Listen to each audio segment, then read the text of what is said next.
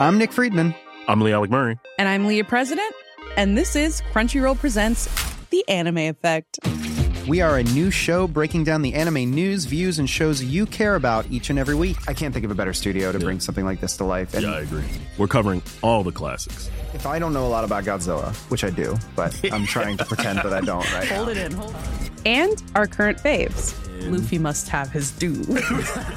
Tune in every week for the latest anime updates and possibly a few debates. Oof. I remember, what was that? say what you're going to say and I'll circle back. You can listen to Crunchyroll Presents The Anime Effect every Friday wherever you get your podcasts and watch full video episodes on Crunchyroll or the Crunchyroll YouTube channel.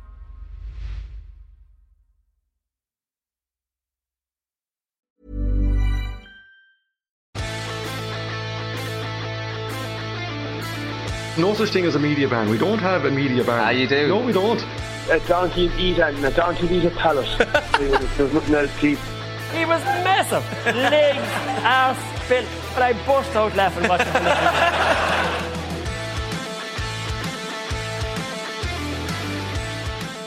All right, so I'm joined today by two um, injured members of the team. First of all, we have Niall McIntyre in studio. He's he's hurt physically.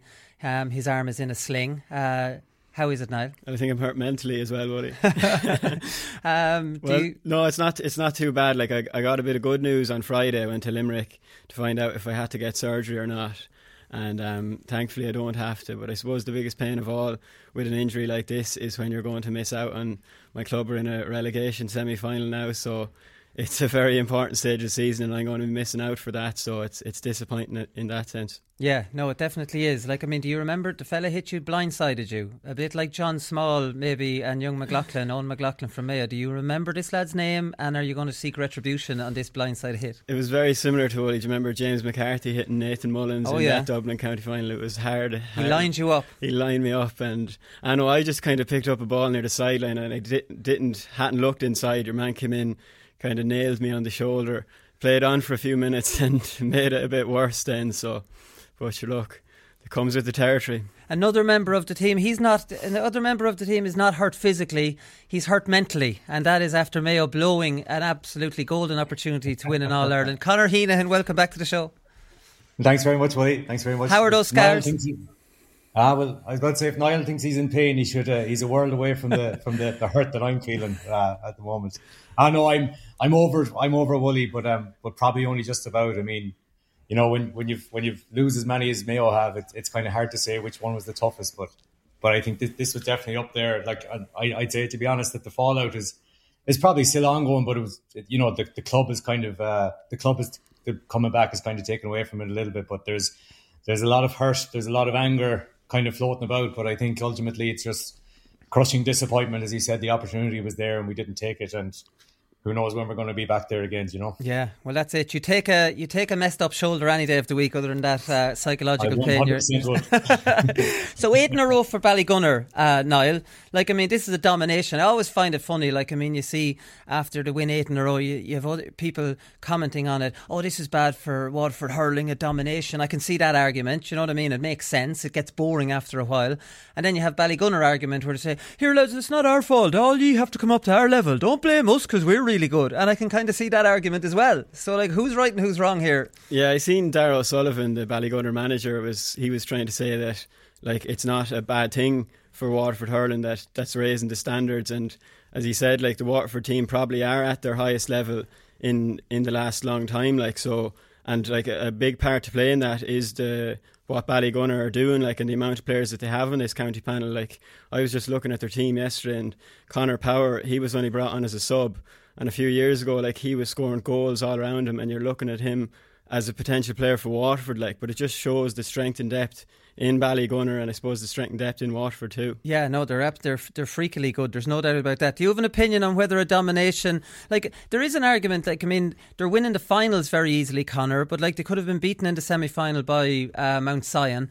I think in the quarter final they were ran pretty close as well. So uh, you know. You probably need to know a little bit more about the ins and outs of Waterford hurling to know how bad or good it is for the county. Yeah, like I think on the surface, uh, I think just kind of looking back over the results that you mentioned there in finals, I think they've won eight in a row, and of those eight, I think the closest that anyone got to them was four points in 2015. Like it's they're not just winning finals; they're absolutely dominating finals and blowing teams away. So, you know, the uh, like on one hand, that, that that that maybe suggests something about the level of competition in Waterford, but as you say, Mount Sion ran them very close in the uh, in the semi final as well. I nearly turned that back on you, Wooly, and, and like, what did you? What was the situation like in Laois when Portlaoise were dominating all that time? Was it considered bad for the county? or just considered maybe good for the county team that it's such a kind of a, a team that was so prominent at a provincial and national level as well that, that that had to be good for Laois as well. Yeah, well, the same thing. Portlaoise said, "Come up to our level, lads," and everyone else complained about it. See, Portlaoise was a was an awkward one because Portlaoise was almost like a Dublin and Leinster situation because we had such a big, much bigger pick than other clubs, and it seemed almost unfair. And the level of interest mm. in Laois football definitely um, was on on the slide. There's no doubt about that. Port Portlaoise were just winning it every year, and like I mean, that's not good. And as it turns out, now Portlaoise aren't winning them; they're just in the mix. But it's not because the other clubs have come up to Portlaoise's level; it's because Portlaoise have gone mm. back. You know, so I don't really know um, how what to you know what side to come down on on that on the Laois example. Um, it's much more exciting championship in Laois now. But can any Laois team challenge a Dublin team in Leinster? I would say absolutely not. Mm. So, like, I mean, it, it's hard to know. Another thing out of yesterday, Stephen O'Keefe retired. I think he retired in the interview after the game because mm. I was uh, everyone was expecting him back. He took a year out um, to go travelling, and it's an interesting one. He's only thirty. Um, so he said, I've given it a good nine or ten years now, and that chapter is finished for myself. So he's only 30. Philip Mahony's only 30. He's gone two years. Barry Coughlan's only 31. He's gone two years. All these Ballygunner lads kind of going, I'm going to take a step out. I'm almost guaranteed a county title, a run in the Munster club, and that's my year. Without the hassle of the intercounty, I can still enjoy my hurling year with the club that I'm at. Do you know what I mean? I suppose it kind of shows how high of a level that Ballygunner are at. Like that, these lads they may have retired from Waterford, they're still playing for Ballygunner. And like I was just watching that Stephen O'Keefe interview, I thought it was just a, it was a real brilliant, kind of refreshing sort of an interview. Like like nobody, as you said, nobody knew he was retired from from Waterford, but he was kind of content, just slipped it into the conversation there in TG4. No, that's finished now. He kind of just walked off quietly, like, and I thought it was a brilliant interview. But in general, yeah, the the Ballygunner lads, like the strength and depth they have, it's just it's unbelievable, Willie. Yeah, no, it definitely is. They've eight weeks now to their Munster club. With Pauric Mahony coming up on the show um, in part two to talk to us about that match and a little about, bit about his last year. Funnily enough, Pauric Mahony hasn't missed a club championship in the last two years after his ACL. He was out for nine months with his knee, but he missed two intercounty seasons, so that's a very kind of unusual situation. In the relegation match in Waterford, De La Salle beat Ballysaggart. Ballysaggart are gone back down. Stephen Bennett scored 1 8. Um, so it would have been a big shock for De La Salle to have gone down there. Talking about relegation matches, uh, Connor, Dr. Crokes versus Killarney, Re- Killarney Legion in a relegation match. What are the chances of this? So Kenmare Shamrocks beat uh, Dr. Crokes. Um, Sean O'Shea scored 15 points out of 17. I think 13 were from frees, but like you know, the frees he scored, it could have been from anywhere. Mm. Um, like I mean, Crokes have won seven of the last 11 uh, titles, obviously Munster titles and an All Ireland club there as well. And while Killarney Legion were in the 2015 um, final, so like I mean, this is a huge relegation match. What are these two clubs is going down to intermediate, which is hard to hard to understand.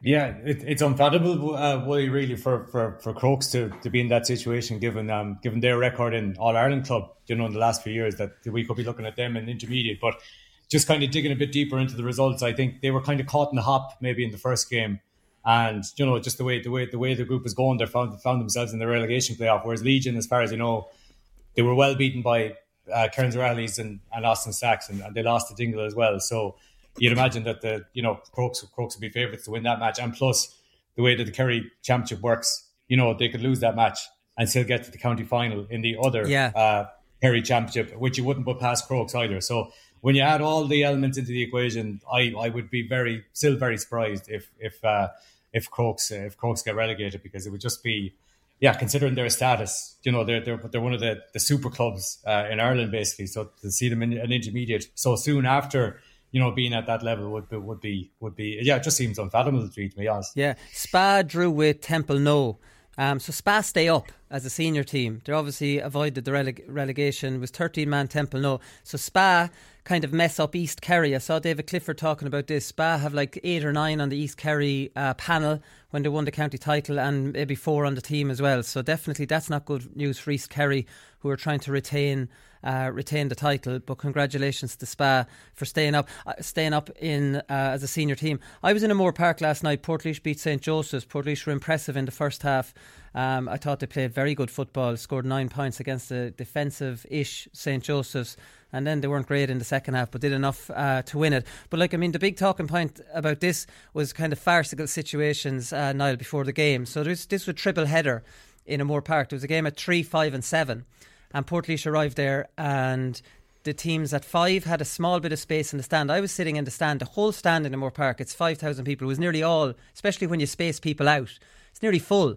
So, like, I mean, we used to have a situation when the games were behind closed doors, the whole stand would be free. So, all all six teams could have their own section of the stand, and it, you know it wasn't ideal, but it it it made sense. They had a covered area um, where they could um, tug out.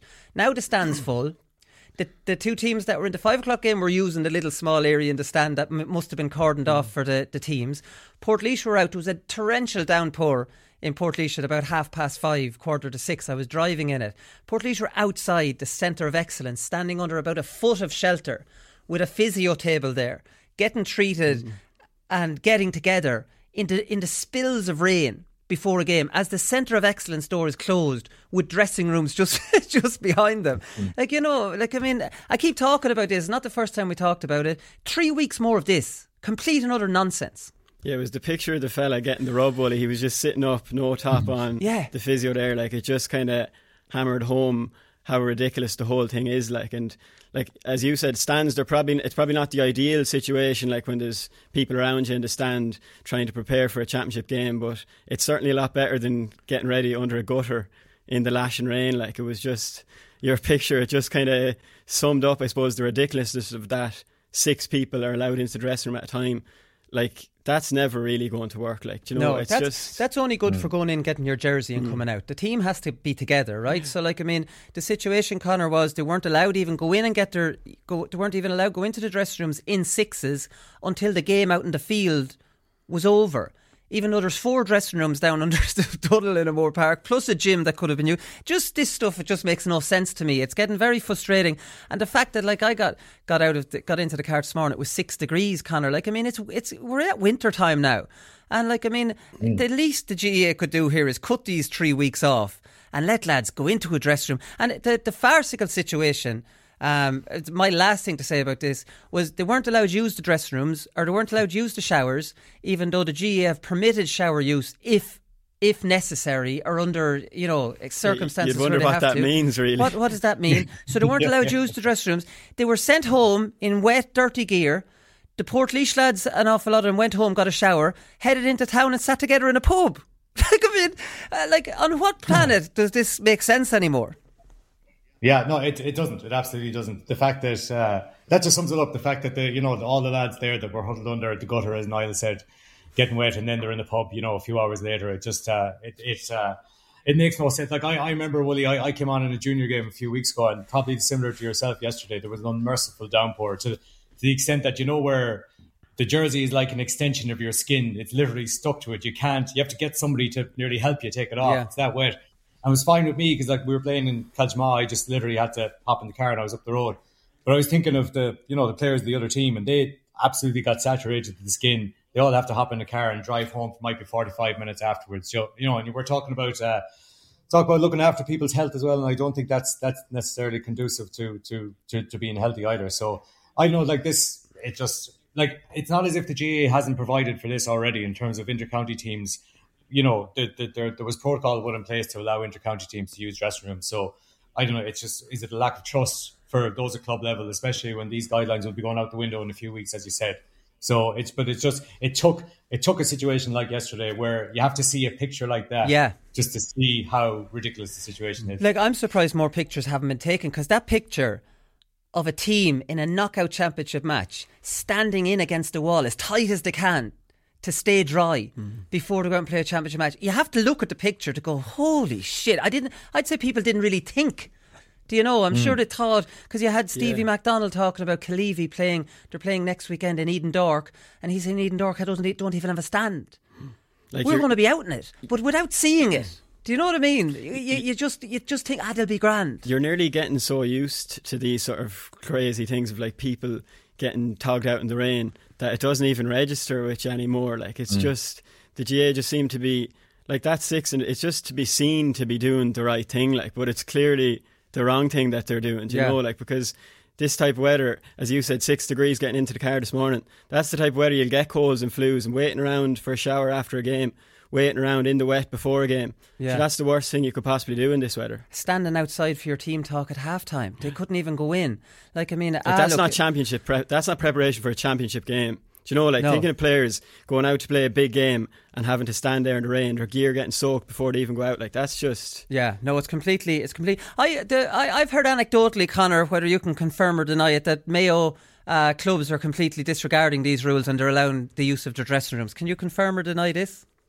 I can neither confirm nor deny. Uh, Willie, you're trying to get me into it. um, no, I'll tell you what, Willie. I, I was at one game. I'll tell you, I was at one game at the weekend, and I watched another on Mayo GAA TV. So I, I didn't see what happened before the games. In you know in either game, what happened with the dressing room situation. But at halftime in both games, one entire team went into the dressing room at halftime, and the other didn't.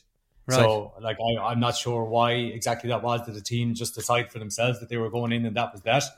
Um, but you know, I, I, I, I'm nearly sure that was the case, not just in Mayo, but probably in clubs all around the country as well, because uh, I don't, we're just talking about how ridiculous the situation is. So maybe people have taken the matters into their own hands, and in this in this case, I don't have that much of an issue with them doing it at all. No, no, because it is player welfare at the end of the day. And if a club turned around and said, "Listen, lads, go in there and get a hot shower before you go home," like I mean, that's using your own brain rather than being dictated to. A um, couple of interesting results in the club uh, in Mayo.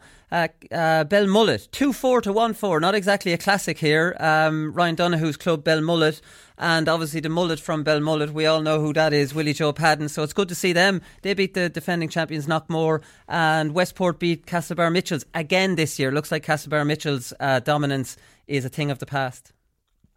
Yeah, well, Mitchell didn't even get out of the group last year. Yeah. Um, well, it was the first time in I think eight or nine years, uh, possibly no, I think it was since 2007 and Westport were in their group last year and they beat them well. They beat them very well, actually. Uh, now, I watched a lot of that game on Saturday. It was a terrible game for about 20 minutes. I think it was one all at the first water break. It was very defensive, but opened up a lot in the second half. I, like Wooly Westport are a class team. I like I tipped them to to win Mayo last year, and I'm tipping them again uh, this year. They were beaten by Breaffy in the semi final, but they were very wasteful last year. So just very strong uh, throughout. Uh, Lee Keegan was he was playing cornerback. Um, he's marking Neil Douglas, who's probably been the outstanding, you know, forward in the club game in Mayo the last couple of years, and just didn't give him a sniff, and then kicked an inspirational point himself. Fionn McDonough has been in and out of the county setup. He was midfield, he was excellent, um, and they have a couple of just really standout forwards as well. So they, will be hard stopped. And then um, Knockmore, were, yeah, Belmullet came up from intermediate only a couple of years ago, and. Uh, I know we talk about. I think it's Aughrim as the ultimate tough place to go in um, in GAA, but there's there's nowhere harder than than Belmullet. It's just like gale force breeze or par for the course, and Belmullet know the pitch so well that they know how to deal with the conditions. So it was I think two four to one four, and I think the second half was two points to one uh, to Knockmore. So, but yeah, that was a bit like Knockmore probably aren't firing firing on all cylinders that they were this year, but that still is a massive scalp. And then they're also in a group with Charlestown who are coming strong as well. So Knockmore Knockmore playing Charlestown and they could be out if they don't win in the in the last group game. So that like it's it's um it's really there's a lot of groups like that in Mayo. It's it's it's, really exciting. It's hard to pick a winner as well. Yeah, it's definitely it's definitely heating up. They obviously aren't knockout games. Knockmore still in it, like Connor like Connor said. In Kilkenny hurling, uh, now I thought this was a very interesting one. So Loughlin Gaels um, beat Rower in his in a Inistioge. Inistioge. Inistioge. I got that wrong last year. I've got corrected on it, and a year later I forget it again. Yes. Anyways, you have it right. Paddy Deegan's playing full forward. He scored five points from play. Uh, now they scored 325, but I, I couldn't believe this. I reckon Brian Cody's looking at this going, hmm, that's a very interesting one. You'd be able to play TJ at centre forward all the time, a little foil for Eoin Cody in the full forward line. Paddy Deegan, who would have thought this? Yeah, I think club full backs in Kilkenny will be telling to feck off down the other end of the field now in the team. but um, like, yeah, Paddy Deegan, like I seen, I just seen he's been playing there all year for Loughlin Gaels, Wooly. Um, Andy Comerford, the former Kilkenny manager, or the former Kilkenny player and former Kildare manager, he's the O'Loughlin Gaels manager and he's had Paddy Deegan in there. I suppose they've Huw Lawlor as a centre back and they've another big man full back, a Tony Forstall fella. So I suppose they're just, they've been kind of there, thereabouts, lacking something in Kilkenny. Yeah. So they're probably saying, you know, we'll try something here. And sure, Paddy Deegan, he's such a big man, such a physical player, a ball winner he's the type of lad you'd lump ball in on top of him and you'd like it, would be hard to beat him to a ball for any full back like and I suppose since Colin Fennelly left the Kilkenny well, team that's what I'm thinking know, yeah, yeah. like Paddy Deegan it, it, would be quite you don't see it too often these days do you? Like a player completely changing from a back to especially a full forward like but and it's not something you would have seen coming but the more I think about it like I think Paddy Deegan he'd do a job like he like as you said he'd throw the ball out to Eoin Cody these sort of fast lads around him and I think he could do a job there for Kilkenny. Like, well, that's it. I see. I was thinking uh, he could do a job, and I'd understand that. It's the five points I can't, I can't mm. get my head around. Yeah, you know what I mean? I, What's your role in there, mate? Are you throwing it around, or are you actually going to be a scoring forward? I was reading the report they played Dicksboro uh, the week before, Wooly, and it was just Paddy Deegan was full forward. Paddy Deegan didn't get a score. It was just he was causing all sorts of problems for the Dicksboro right. full back. You know, they had a titanic tussle. Um, and he was throwing balls out to his fellow forwards. But maybe now he's getting more used to it. Paddy says, I'm going to stick over a few points here now. Who's your man in Tipperary? His name is uh, jumping at me here now. He was a full back to full forward. Shelley. He might be a little bit older. Was it Shelley? He was a hard man, no nonsense cornerback, full back who turned full forward and it was an awful handful. Jeez, Wooly, I'm going to be crucified in Tipperary now for not knowing this one. But I suppose. Wooly, sorry, I never said as well um, when I was mentioning Westport there. Uh, Kevin Keane, obviously former fullback for uh, for Mayo, is now playing full forward for Westport and has been for the last couple of years, and scored I think three points from play against Castlebar on Saturday, and has been playing really well. Um, so just you know, it just the Paddy Deegan example reminded me. So it's, it's obviously not just limited to Kenny. Yeah, we know Keane isn't great under a high ball. Let's go back to another heartbreaking All Ireland 2012, Conor. I'll say nothing. Paul Shelley was his name. That was his name. Yeah, cornerback, no nonsense, hard as nails. This fella is. Listen, it was before your time, Niall. Don't feel bad about it. That's okay. It doesn't make only, you any less of a Tipperary man. I was only three years of age there around 2000, so I wasn't wasn't too big into the hurling back then. Yeah, well, all I'd be saying, I wouldn't be starting on this Paul Shelley lad, anyways, because he looked like he was as hard um, hard as nails. Another bit of news here, lads, is Kildare have announced their management team. This came out of the blue, uh, Conor, completely, because um, Glenn Ryan apparently the talk is didn't actually want to interview for this job, and uh, everybody was talking that this is Tom Cribbin's, and yeah. if anybody, if Tom Cribbin doesn't get it, it's Davy Burke's. And Glenn Ryan wasn't in the mix at all. And then at the last hour last Thursday, Glenn Ryan agreed to to um, interview for the job. He's brought in Anthony Rainbow, Dermot Earley, and Johnny Doyle. It's like anyone who's ever won an All Star in Kildare is on this bloody team. And you know, after so many years of kind of outside managers. Kildare have four legends over the team now, and kind of I don't know, it has excited me a little bit. Yeah, I mean, and I think I, I correct me if I'm wrong. I think I heard Brian Lacey is involved now as well, um, which leads me to wonder like how quickly Glenn was able to get these guys together. Was it the thing that he, you know, they talked about this in the background for a long time, or was it the thing that the vacancy suddenly became available, an opportunity became available last week, and he decided to get the band back together? It's like a it's like the reformation of a supergroup or something like that. But uh, to me, like I, I like I, I would say this is a big boost for you know without being you know centrally involved in it. I would say it's a right boost for Kildare football because I'd say there's a lot of hurt about the Jack O'Connor stuff. Um, you know the, the way he went about it, it was a little bit unedif- unedifying. Um, so I'd say there was a lot of you know disappointment and maybe a bit of anger about you know the whole process. So to get you know you could not draw well, whatever Brian Lacey, if it's five, but you could not get, you know, four more iconic names in Kildare football than than the four lads, you know. Um, and it's not just it's not just just their names either. Like then Ryan was over the team that uh, the Longford team that beat Mayo uh, way back in 2010, yeah. before the Horan era. Anthony Rainbow is managed with Carlow Ballyboden. And like if Johnny Doyle coaches a good game as as well as he talks a good game on this show, well then you know he's he's, he's going to be a huge addition to the setup as well. So I don't know, like I I without you know having you know huge insight into their coaching potentials, I think it's a big thing for Kildare, and especially you know not, there's nothing wrong with outside managers, but when you haven't had you know a native manager for a long time, it just it, I think it might just get get get people kind of you know get get the grow back and, and get the interest back in Kildare, and it's certainly what they need at the moment. I, I think that's important with Kildare to kind of thrive on momentum. And I don't know, maybe I'm being influenced by the 97, 98 Micko kind of, you know, the interest in that. And uh, Jack O'Connor didn't really capture that. Yeah. He didn't really, like, you know, they were kind of meh. Like there was was there much improvement in them in the two years? If we're being honest, not really. I didn't see mm. too much of it. Like whereas Glenn Ryan, Anthony Rainbow, Dermot Earley, and Brian Lacey, and he's got intercounty experience with Tipperary. Like I mean, that is something that will excite Kildare clubs, excite their fans, and Newbridge will, will be hopping for their first league game. As I proved there a minute ago, Wally, my knowledge of maybe 2000 GAA isn't all that good. But if I was asking him f- four Kildare players, and like you're talking about iconic Kildare players, they're the four lads that you'd name.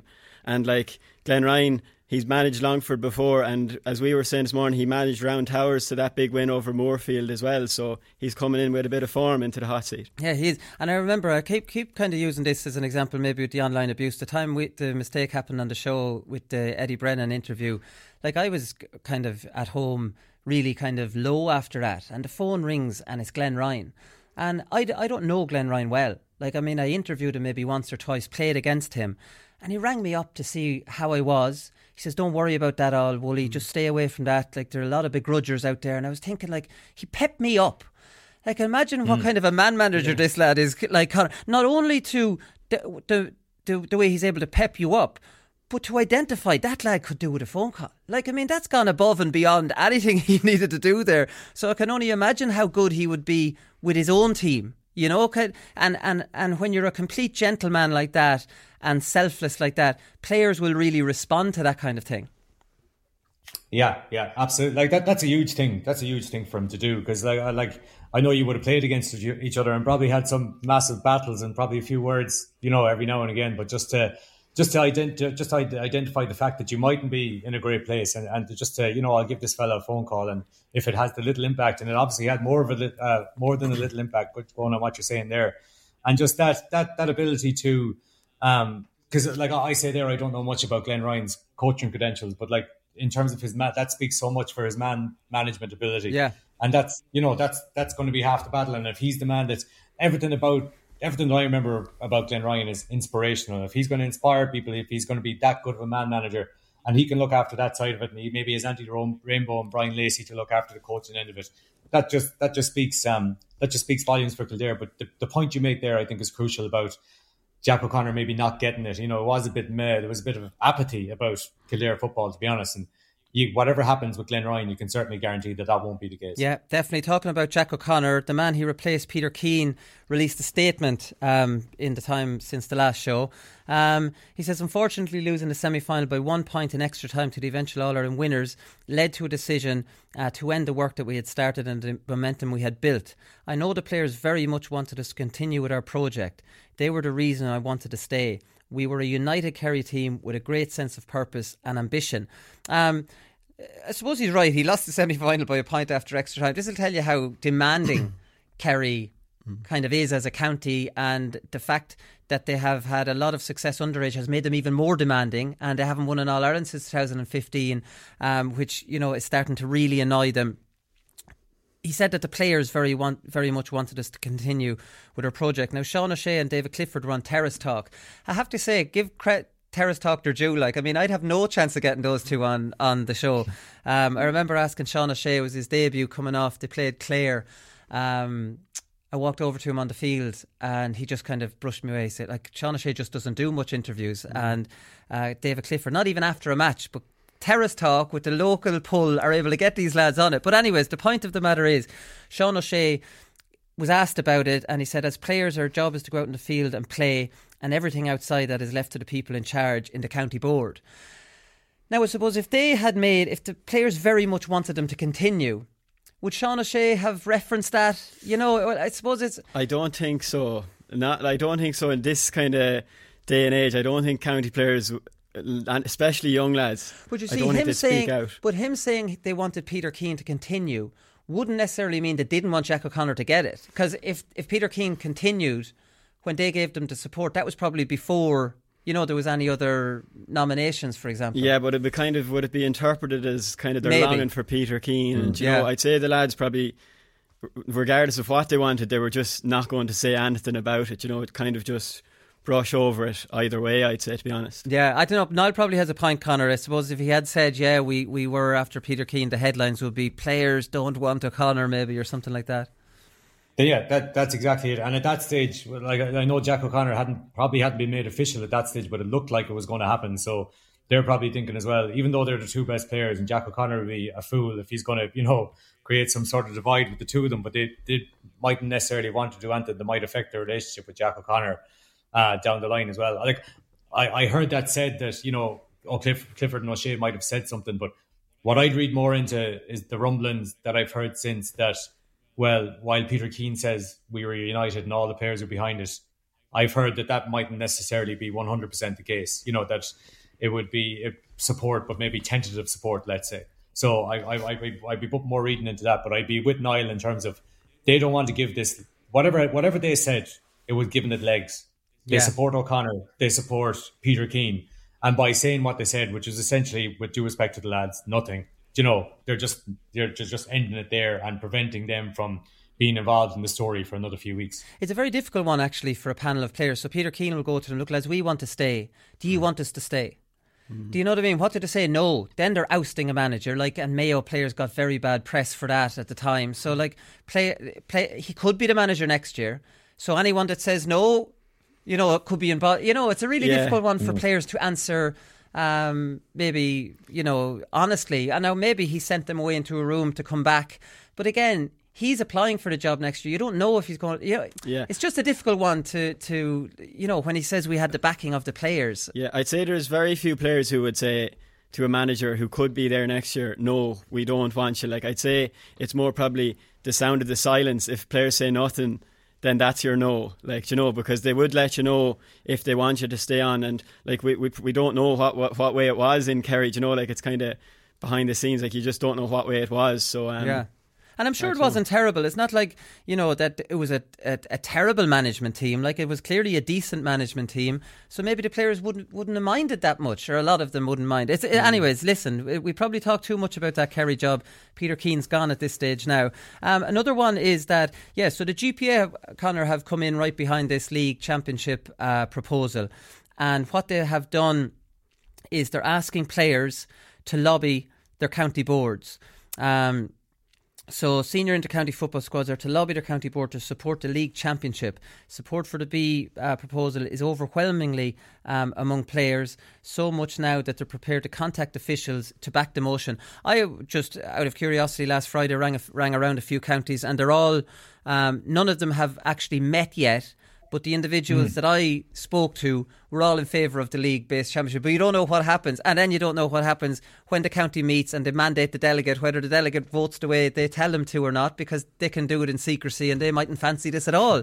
Um, so we don't know. But it is interesting. Like the GPA are actually telling, like, imagine, I suppose, the county, the county captain like the James McCarthy or Johnny Cooper going into that county board meeting and saying, lads, this is what this is what we're after. This is what we want, and the same in other counties. Like, I mean, that w- surely that has influence, um, Conor. Well, like they're the ones that are going to be playing it. Do you Yeah. know what I mean? So surely that should be the prime consideration. But as we've you know we've come to see in the past, that's not necessarily the case, especially when you know Congress is involved in it. But I was glad to see uh, the GPA come out because and and and I've heard a few players come out publicly and back it as well, and that's important because you know the, the worry about this, and I think you might have brought this up last week, Willie, was that not enough. Um, not enough kind of light would be shed on how important uh, a decision this is going to be and how, how big of an impact it's going to make on, on the football championship for years to come. And the danger being that we would eventually get to Congress, not enough information is out there, not enough public support is out there for Proposal B, and it would just it wouldn't get the necessary sixty percent. So you know, it's kind of um, you know, logic should dictate that if the players say, and they're overwhelmingly back it, if the players say that they want this proposal, that that's what should go ahead because they're the ones going to be playing it, as I said. But I just hope that's the case because, to be honest, I'm seeing I'm seeing plenty of you know opposition to proposal B or support for the status quo. I'm not seeing much support for that other proposal A. but I'm seeing a bit of support for the status quo, and the danger is that, that you know that'll get enough support that that's what we're going to be stuck with. That's the problem. One man who is completely against uh, proposal B is Brian McAvoy, who's the Ulster secretary. He's going above and beyond trying to rubbish this Plan B.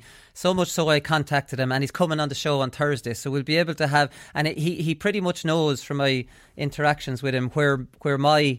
Uh, where, where which side I'm coming down on. So it would be interesting conversation between me and Brian. have a few bones to pick with him because, like, I mean, maybe he listens to the show. And now I'm giving him a, a heads up on on what I'm going to say. Like, I mean, he says even if we drill down further, you're in Division Three, but you end up being relegated to Division Four.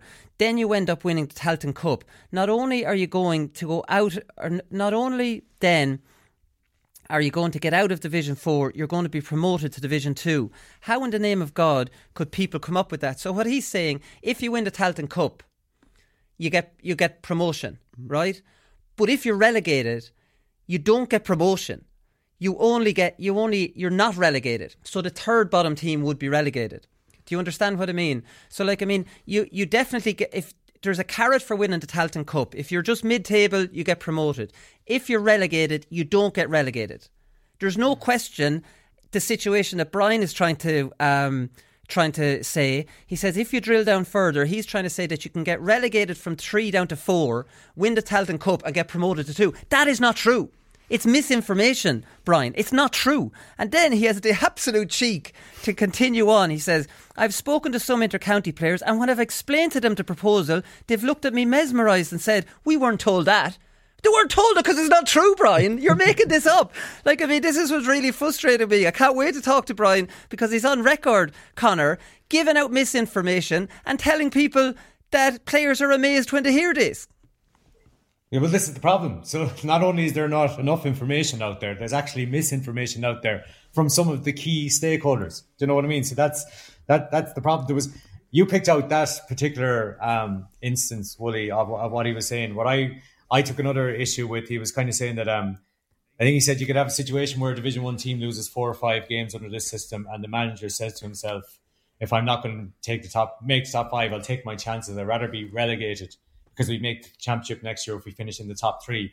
I and I was just like that, that. That's such a retrograde kind of you know that's such a retrograde kind of scenario. What what manager would be thinking like that? Yeah. You know, like sure, surely it's all about kind of um, long term development. You'd like no team no team wants to get relegated because the higher up they're playing, the better quality opposition they're playing all the time, and that's gonna that's gonna make them better and give them better chance of success as well. I mean, I, I could drill like I could drill down into you know, a lot of the stuff he said, and I kind of, I, you know, poke holes in it, but I think you're going to be a better man to do that than me and looking forward to hearing what he has to say in response on Thursday. Yeah, so like I mean Brian, listen, I don't have a problem with Brian. Brian obviously doesn't like B. I passionately love B. So we're going to have a disagreement. I told him we'd have a, a light-hearted debate, which we will, or a, a good-natured debate, which we will, um, which would be absolutely no form, no harm. So I'm looking forward to have Brian on the show to I'm find. Looking forward to it as well. so, but like I mean that, and, and we've talked about that before, Conor, as well. I mean, why have Kildare been desperate to get out of Division Two into Division One? Why have Meath been desperate to get out of Division 2 into Division 1? Why have Galway, when they were in Division 2, so desperate to get out of it into Division 1? Armagh, any of them. It's to play the top teams. You think yeah. this uh, mad scenario that Brian is envisaging that Armagh will say, Here, do you know what? We've lost our first four games. We're not good enough for these teams. We'll go back into Division 2. We'll get first place in Division 2. Armagh, you're going to have to play those big teams in the quarter final and you won't have yeah. played them all year, and you're going to get beaten, and then you're going to say, "Geez, you know what? We weren't playing the top teams, and we're just, you know, we were taken by surprise. It's a much higher standard." I don't buy that. Um, I don't buy that at all. I see zero disadvantage. Now I know I'm very uh, biased towards this Plan B. I see zero disadvantages outside of the prestige of the Ulster Championship because the other three, I think, can live with it. The Ulster Championship has a prestige, and I understand that's what Brian is probably trying to protect. But at the same time, if it's as special as they all say it is, why can't it continue special? Why does it have to be connected to the All Ireland if it's as good as they all say it is? It should keep its prestige if the Ulster Championship is the Munster, like the Munster Hurling Championship. Do you know what I mean? It ha- it has to, yeah. or else it's not as good as they're saying. Conor. But the thing is, the thing is as well is that like the way it is at the moment, a lot of the Ulster ch- Championship teams will be playing against each other in competitive games. You know, at the height of summer. Anyway, I know it's not the Ulster Championship in its traditional form, but it's like it's like Ulster teams, like you know, high quality Ulster teams playing really competitive games against each other at the height of summer, which is which is exactly what you like. There was another thing, like I, I completely listen. I completely get the the the kind of prestige that like Ulster people put in their championship. It's the best championship, and certainly in football, Niall will never let me get away with saying it's better than the Munster hurling championship, but we won't go there. But you know, there was like he said something as well, as else as well. He's like, you lose your first three or four games, you're in danger of relegation but you've already lost your main focus. And I was kind of like, how many games do you want? Like, yeah. do, do, you know, like it's if you're losing your first three or four games, well, then just like, you know, if you, you you're on a you're on a bad path anyway, and it's probably that season is probably not going to go well for you. But it's just, I think you made the point there that like in terms of you you can't find any kind of you know you can't find zero fault with your proposal B. Like in terms of the options that are on the table. I know I'm biased as well because I support it as well, but I just can't see how anybody would put either the status quo or that other proposal A that nobody seems to support out in front of proposal B. Yeah, me neither. Like, uh, and again, uh, uh, if some of the things I've had issues with, Brian said, and Brian said something like, "It's the worst proposal he's ever seen go to Congress." Like, come on, Brian. Like, I mean, I'm definitely starting the interview with that quote. The worst, the worst yeah. proposal he's ever seen come to Congress. Jesus, Brian. Anyways, listen, we look forward to that on, on Thursday. Colm Bonnar has finalised his backroom team um, he's named Tommy. Jeez, Tommy Dunne is just a selfless servant of mm. Tipperary hurling, isn't he? He's best his third management team now to be in under. He's not looking for any glory limelight. He's a very, very good coach. The Dublin lads loved him, and now he's back in again under a new management. And interesting, Colm Bonnar said, I ha- I've been a big, big fan of Tommy since our playing days together, and while I was keen to ensure some continuity to the setup, Tommy is really excited about the new approach we've been discussing over the last number of weeks. Yeah. What's this? What is this now? well, I couldn't tell you, Wooly, but um, all I can say is like when a, when a fella goes in as a selector, kind of in working with a team, and not as the manager, I suppose you could nearly compare it to Stephen Rochford in with Donegal. It kind of says a lot about their sort of character that they don't really want the headlines. They just kind of want to be involved, and like that seems to be the way with with Tommy Dunne definitely. And um, like as you said there, Colm Bonnar, he seems to be hitting all the right notes. Like he yeah. said there's definitely, I'd say, there's no other county that takes their divisions as seriously as we do in Tipperary. And um, he has a man in the setup from each of the four divisions, like he's from the west, and there's men from each of the other three as well. Johnny and, Enright and Paul Curran. Paul Curran's still hurling with uh, Mullinahone. With Mullinahone, and Johnny Enright, former Thurles Sarsfields hurler. And I suppose the fact that, like, you know, there's 32 senior teams in Wooly, in, in Tipperary, Wooly. So, like, it just goes to show, like, there could be um, a few players who might, you know, slip through the cracks. Maybe they didn't make it underage. They've um, done well for their club in the last few years. And like when you have a man from each division, like there's divisional championships in each of those divisions. So they, those lads will know who the hurlers are. And I suppose that will be a, a good thing for Tipperary hurling in, in, general going forward. Like, yeah, no, it definitely will. It's all about the it's all about the backroom team. Um, yeah, so big big fan of Colm Bonnar so far. There's no point. Uh, I don't want to be disrespectful to Colm Bonnar. Almost underwhelming choice, but everything he's been saying since he got it and his Tommy Dunne back in, you know, like mm-hmm. I mean, you start looking at that, um, you know, a little bit more enthusiastically. Uh, last story of the day before we get into Pauric Mahony, Shane Curran. Like, I mean, these lads are just addicted to it. Like, I mean, it's, it's I was looking at Ricey McMenamin. It looks like he's going to be in with Cavan.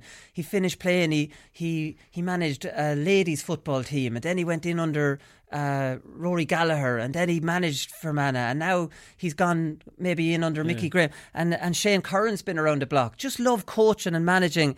Um, he's after managing. Geez, I'll be killed in Westmeath for pronouncing this wrong. C A U L R Y Cowlery. I never heard of that club before. They've they've made the knockout stages in the Westmeath uh, championship for the first time in their history. That's probably why I've never heard of them. Um, Shane Curran gets a red card to get a last minute goal.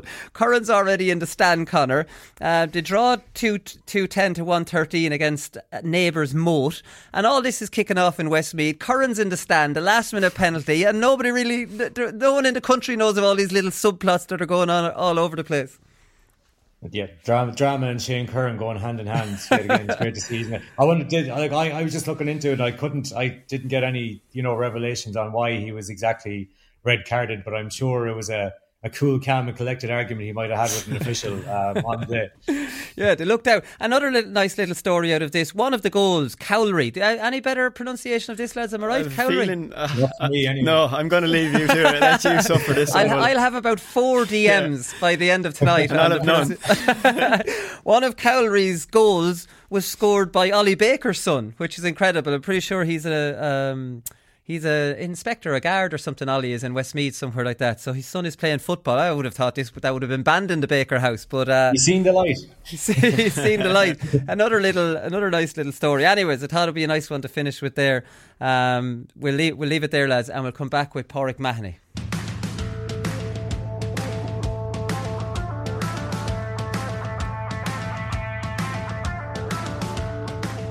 So Ballygunner won eight in a row yesterday, as we know, and Pauric Mahony scored nine points, and he joins us on the line now. How's it going, Pauric? Good, Colin. Yourself? All good, all good. How's the head today? Uh, not too bad now, not too bad. Um, the early closing of the pubs is a good thing, I think, uh, especially uh, moving on in the years now. So um, the earlier you're home, the better. So, but look, no, we had we had um, a good bit of crack last night, and um, you know, I think moments like that like this you really have to enjoy and celebrate. And you know after a long year a lot of hard work on it so um, yeah it's great to get get a reward at the end of it. And and what's the plan for today? Obviously you're you're a little bit fresher than you would if there were later pub times. Like I presume you have it's eight in a row. You have the day after kind of scheduled down to a down to a T at this stage. Yeah we do we do. Um, I suppose we're after getting familiar with the routine over the last number of years but um, yeah, no, we will we'll, we'll meet up there later later today, um, and just go down to one of the local pubs for a few more points, I suppose, and a little bit more celebration. But there's a few of us actually heading off to Port- Portugal there tomorrow morning, so we'll have to wrap it up pretty early there this evening. So, um, so we're fresh for the flight in the morning. Jesus, this eight week gap until the Munster Club, you're making sure you take advantage of that anyway.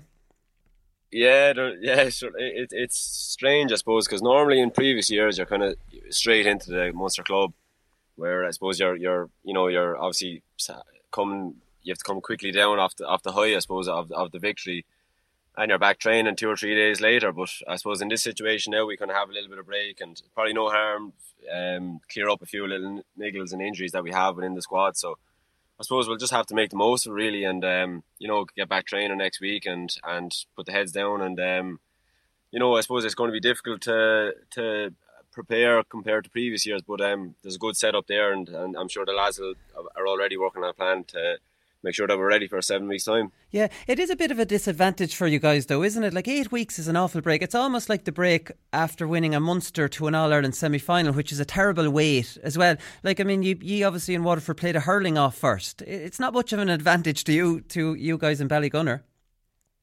Not really. I suppose we do have a lot of the lads who are involved with Gaultier and the football as well. So um, it's going to be difficult to manage that in terms of numbers and and you know getting lads get, you know getting the full group together. But as I said, the likes of Shay Fitzpatrick and David Franks, these lads, you know, they're they're they're, they're well used to the big stage and getting getting teams to.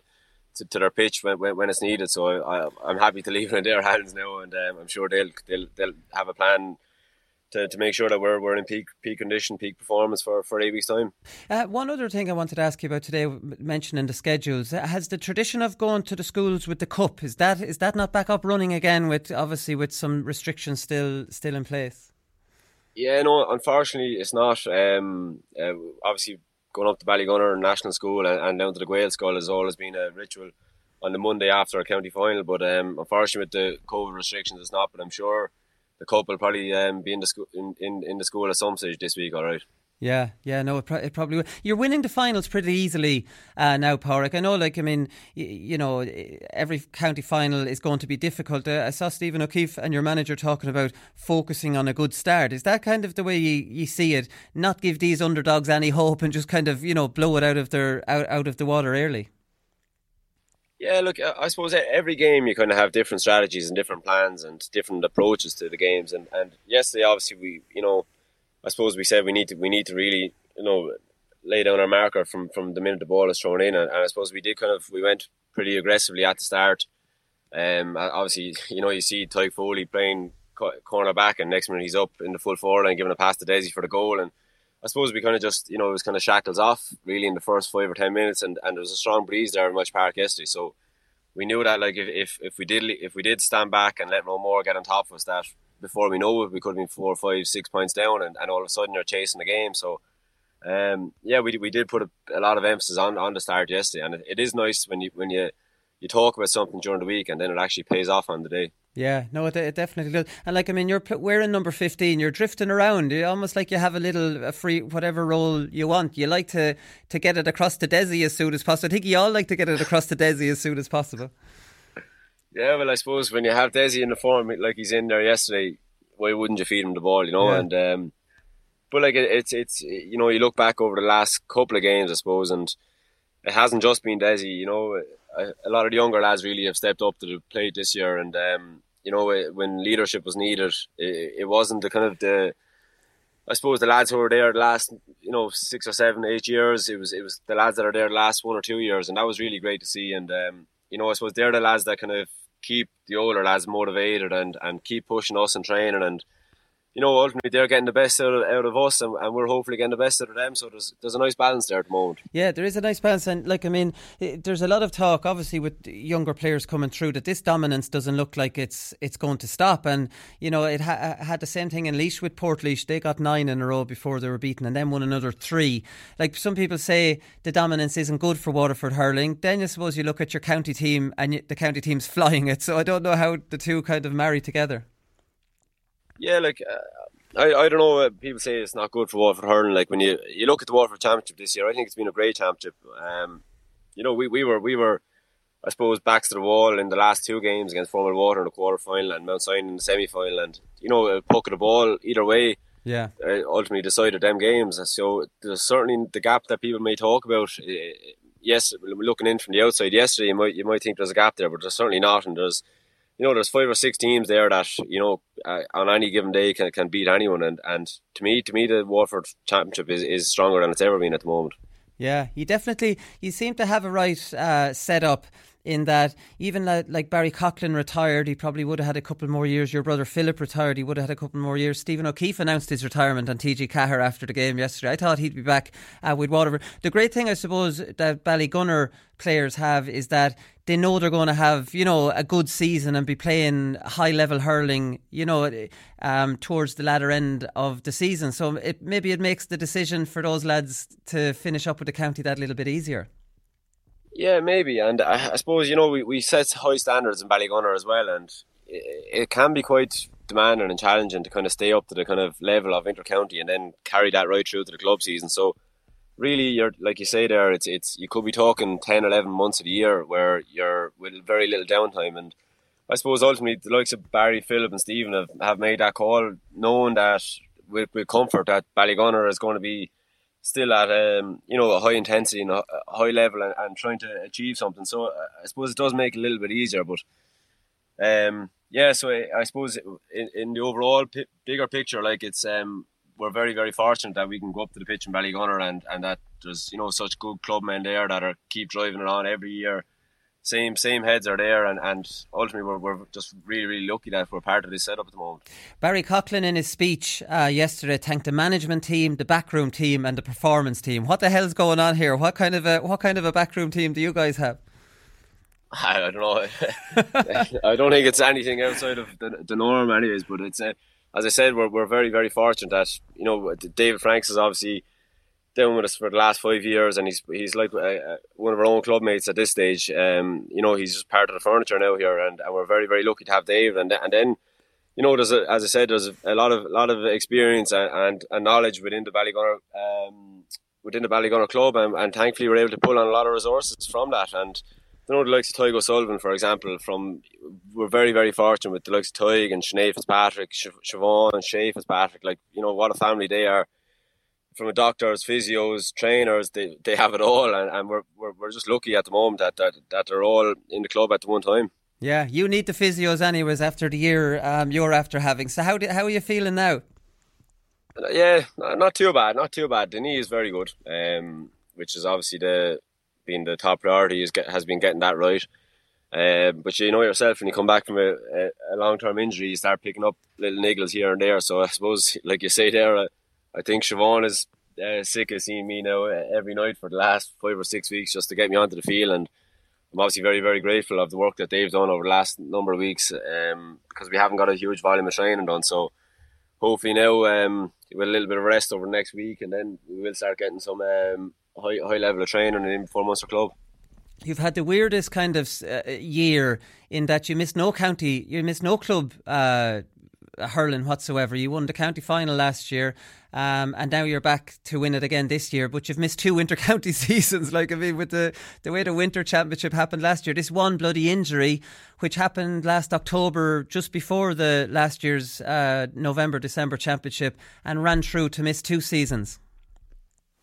Yeah, it was unfortunate, um, no doubt about it, and obviously, uh, especially last year was extremely tough because it was so close to the to the championship when it happened. I think it was it was I think it was two weeks out from the first round of the Munster Championship against Cork, so it was extremely difficult. I suppose you have more kind of time then to prepare yourself for you know the, the games this year, and I suppose it's um, a little bit different too, standing sitting in the in the stand as a spectator and I was I would have gone to a couple of games with Tadhg de Búrca, and I suppose the two of us kind of looking at each other, kind of saying, "Jesus, we're after we're after getting a, a, a, tough deal of it here." But that's just sport, I suppose. And as I said, yeah, it made yesterday all the sweeter too. After you know watching a lot of hurling over the last say twelve months, and to get back out there yesterday is and just to be you know I suppose close to your full fitness is, it's just great.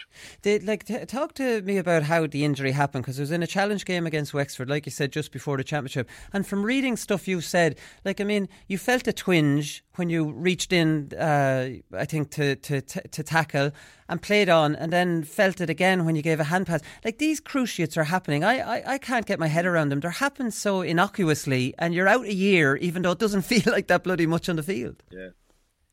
Yeah, it's it's mad. I suppose. Uh, like I, I didn't. You know, normally you'd hear people twisting or they jump up for a ball and they land awkwardly on it. I was literally just running after someone and like literally put my hurley in to try and intercept the, the ball off off, off um, the opponent, and next minute I just felt something in the back of my knee. I suppose you had um, an excruciating pain for maybe 20, 30 seconds, and thought none of it. Then I kind of was saying to myself, "Jesus, I'm after, you know, make a show of myself here with a little bit of a roar." Like, and next one, all of a sudden, I'm back up playing and then I just took it, went the turn again. Then, and uh, should they say you could you could run a marathon like with with a cruciate, with your cruciate gone? It's just because it, it, it's it's you can run straight lines. It's just if you turn, you you you you you'll know all about it fairly quickly. And yeah, I, I don't know why I don't know why it's so prominent in, in sport now. We obviously had um, Tim O'Sullivan done his his ACL for Ballygunner this year, and the same kind of thing, just in a um, in a challenge match, didn't look to be anything in it at all. And next minute, all of a sudden, two days later he gets a scanner and his ACL is torn. So I don't know. I don't know. It's it's it's is it the training or or what, yeah. what it is? But there's I'm sure there's plenty of different theories out there. And do and do the say why it's happening yeah. so much. But do do the surgeons when you go in and talk to them, do they have any uh, explanation or do they understand how, especially in your case where you just kind of you were just kind of running. Like, do they have any uh, understanding or uh, uh, theories on how, how it would happen? They say like I don't I don't I didn't really ask too many questions on it now, but I suppose maybe we were doing a heavy block of training at the time at Waterford, and so maybe because I suppose we were kind of uh, after being you know I suppose away from each other for so long that we probably were trying to catch up on a couple of weeks training and, and squash it into kind of a, a, short period of time. Maybe that I was a bit fatigued playing that match. I don't know. Um, but really, just unlucky. That's that the surgeon was saying. Tell, Tadhg was telling me that look, you're just very unlucky. There's there's nothing you know there's no real reason to say why it happened.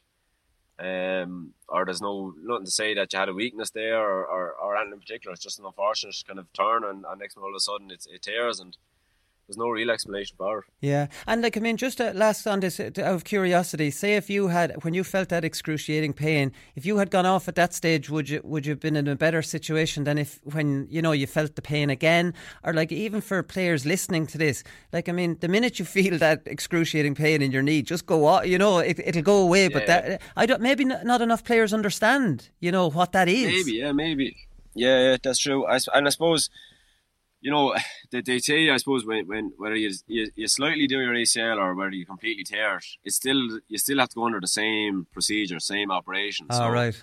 I suppose that the timelines are, are the recovery time period. I don't think it's going to be any different. You know, it, they say now you nearly need to give it the nine months, like, um, before you can kind of go back into full contact play, like so. Um, I, I don't think I done it any worse. I obviously Tadhg de Búrca when he done it in the All Ireland final um, against Limerick. He, he obviously he he he went um done it and went the same thing went try and play again and then felt it again like so I don't think it was it, it wouldn't make any difference if he went off the first time, for example. Yeah, no, I get you. And Peter Casey obviously did his in the All Ireland final, and he was tipping away trying to stay, run it off. I mean, isn't it mad you think in your head you can run off an injury that keeps you out for nearly a year?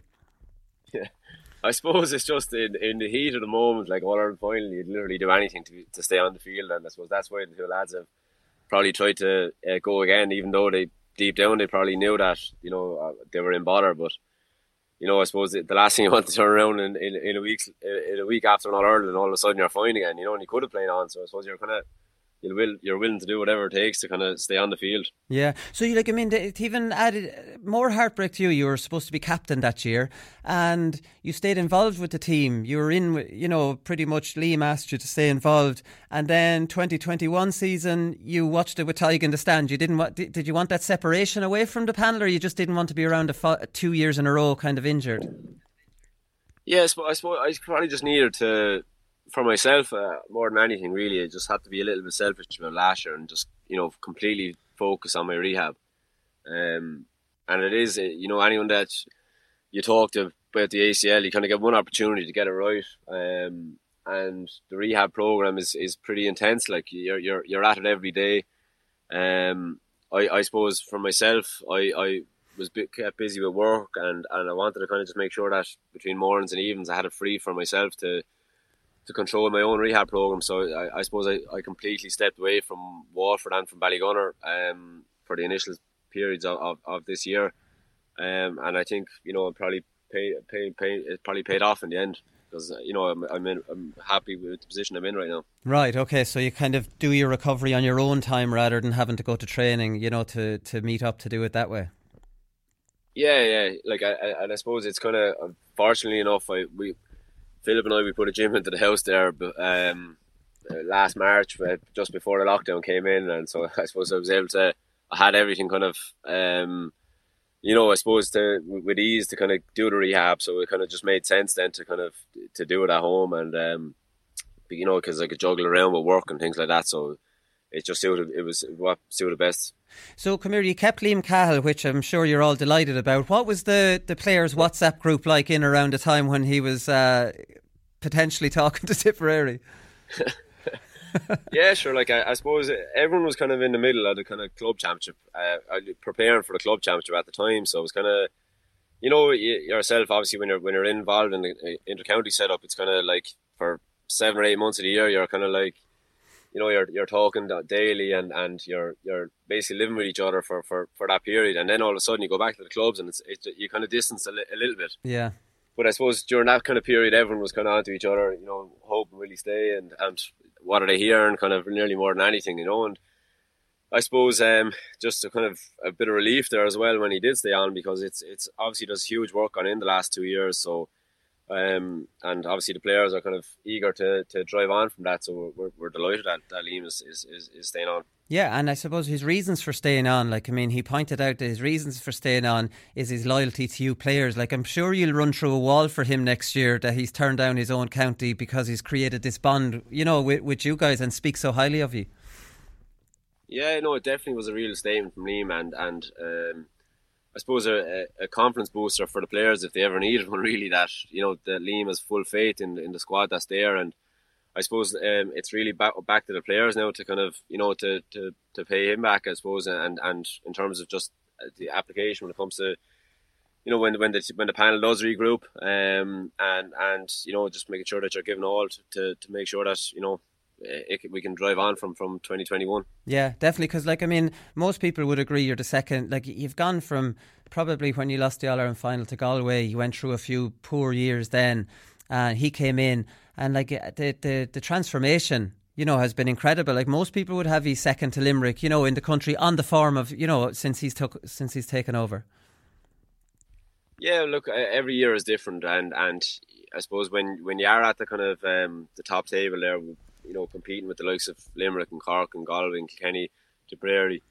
I suppose every year then kind of, you know, now teams are going to be analysing Waterford in a lot more detail, um, like they will be with Limerick. So I suppose really Waterford are really back in the pack now at the moment, and and you know if we think that we're, we're we've a, a, right to be up up there with Limerick every every every year, well, I think very quickly we'll we'll be brought back uh, down a peg or two. So it's really just getting that foundations right now, and and you know getting that pre-season work in, and um, you know just making sure that, that the team is uh, equipped as best as possible for, for the for the national league, and then bringing in the championship. Yeah, exactly. Finally, before I let you go, like I mean, I think it was the it was Queally, the the the manager, the the Rathmore or the Roanmore manager.